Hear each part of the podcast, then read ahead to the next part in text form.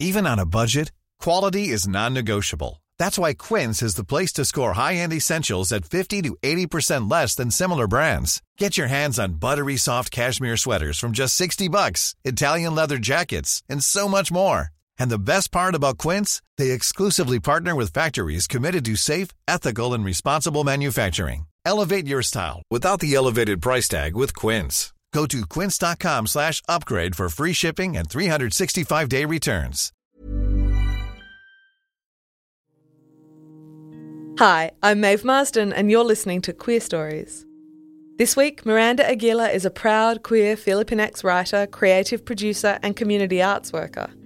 They write scripts and stories for soft spoken brown weirdos, spicy gay nerds, and hopeful pessimists. Miranda's first play, Let Me Know When You Come Home, premiered at the National Theatre of Parramatta in association with Curious Works in 2021. They performed this story at Queer Stories Western Sydney. When I introduce myself to people, I tell them many things. I say, My name's Miranda. I'm Filipinx. I'm a writer. And more and more often, I say that I'm a skater. I am very much a beginner still, so please don't ask to see me grind down on a rail or do a kickflip or even an ollie, because right now, my biggest trick is staying on my board. It's an important trick. It's the first thing you learn when you start out. And then from then on, whether you're going down your first ramp or trying to land a cool trick, you'll always hear the same thing bend your knees and stay on your board. Commit. I never cared about skateboarding before I started. I never played Tony Hawk's Pro Skater games or had any ill advised crushes on skater boys. Skateboarding sits at the junction of being athletic and looking cool, neither of which are my comfort zone. When I would do sports in PE, I was, of course, too uncoordinated to be athletic, but also too competitive to pretend that I was too good for school sports. So I'd try really, really hard, realize that I still wasn't good, get embarrassed, and quit. Even as an adult, I still fight that impulse to quit when I'm not good enough right away. I am constantly reassuring my anxiety it's okay that this rough draft isn't perfect. It's okay that this second draft isn't perfect. It's okay that this email is worded weirdly. There will always be a million more emails. Still, no matter what I tell myself, I procrastinate, I get embarrassed, and if it's not writing related, I usually quit. I have quit crocheting, nail art, dance classes. I've quit learning a million different languages. I know I can always start again if I mess up a project or if I miss a Duolingo session. I know I should keep going, keep trying, commit. But so far, the only thing that stayed is writing and skating.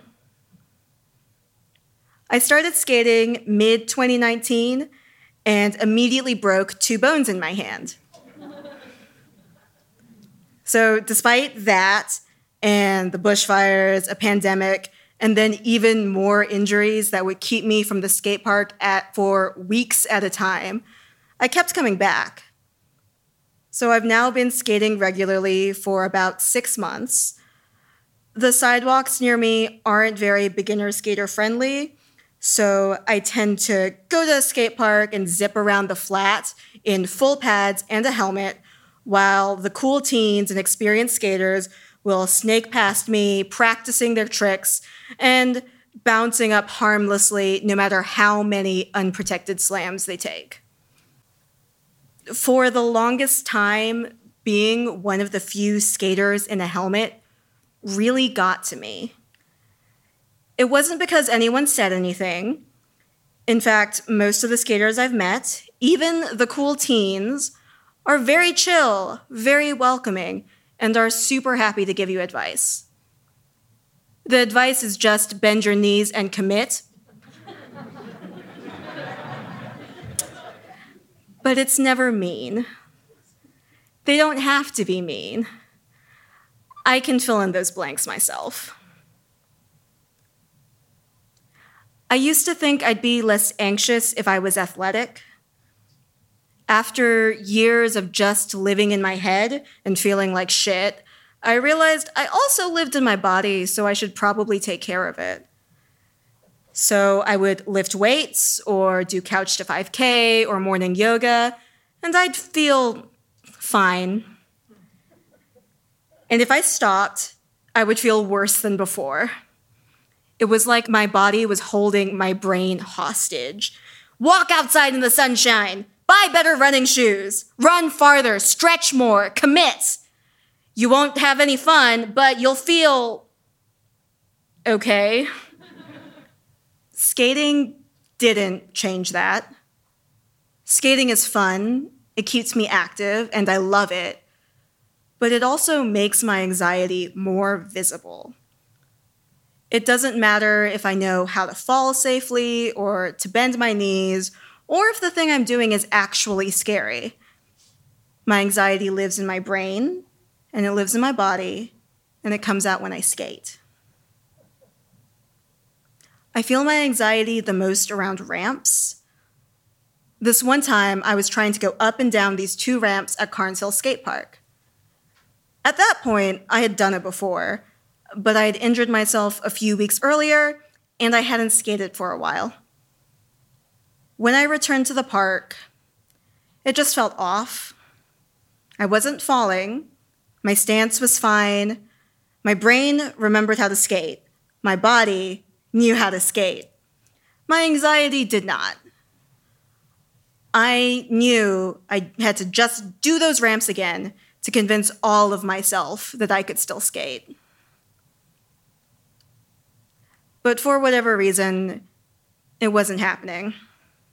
I'd skate down the first ramp, up to the next ramp, and stop.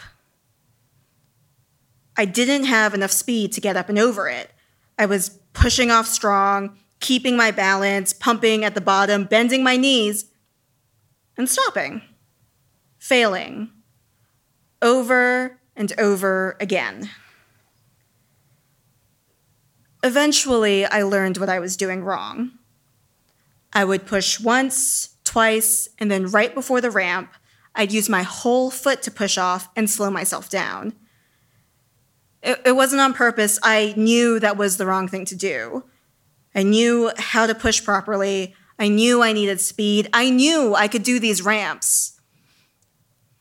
But my anxiety didn't. And the thing is, even after I realized what I was doing and tried to correct it, I just couldn't get it that day. I tried, I failed, I probably cried.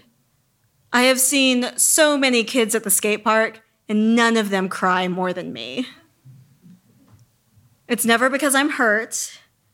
It's sometimes because I fall, but it's not because I'm in pain.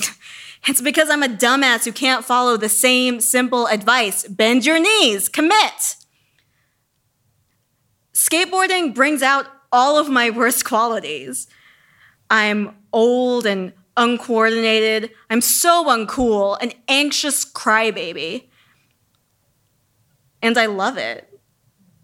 Skating helps me love myself. And I don't love myself despite these qualities. I love that I'm trying new things even though it's hard. I love that I care more about having fun and keeping myself safe than looking cool. I love how much I care. That even when I cry and I fall, I always get up and get back on my board. It's not always right away, but that's okay. You're allowed to sit down at the skate park. I can do those ramps now, but sometimes I don't try to progress, I just coast on the flat. I'm going at my own slow pace because I'm not skating to get better. I'm just skating for me.